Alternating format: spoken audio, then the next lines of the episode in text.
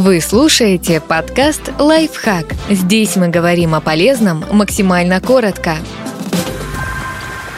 Как путешествовать с ребенком на автомобиле и не сойти с ума. Главный совет, который позволит получить удовольствие от процесса – не заморачивайтесь. Остановки. Разделите путешествие на части.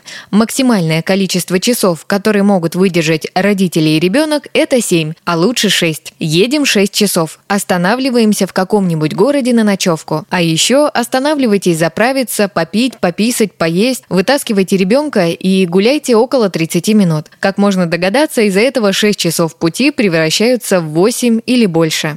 Сон. Если ребенок спит днем, подгадайте поездку на сон. Например, выезжайте из города в полдень. Ребенок тут же заснет и проспит два-три часа. Не едьте в ночь. У вас будет один человек, который выспался. Это ребенок. Утром он будет бодреньким, и вам надо будет его развлекать. А вы зомби.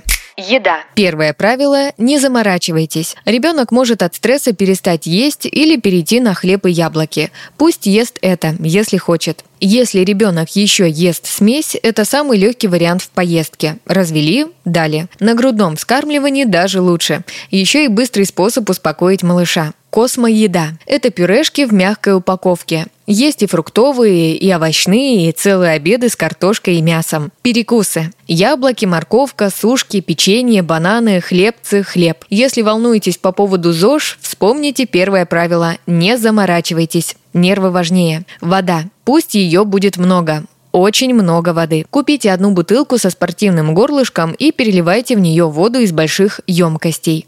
Развлечения. Возьмите с собой тонну игрушек. Лучше всего купите новые и выдавайте их ребенку. Эффект новизны отвлекает. Загрузите гигабайты мультиков, которые смотрит ваш ребенок, и приглушите совесть, если считаете, что их просмотр должен быть только с восемнадцати лет или по двадцать минут в день.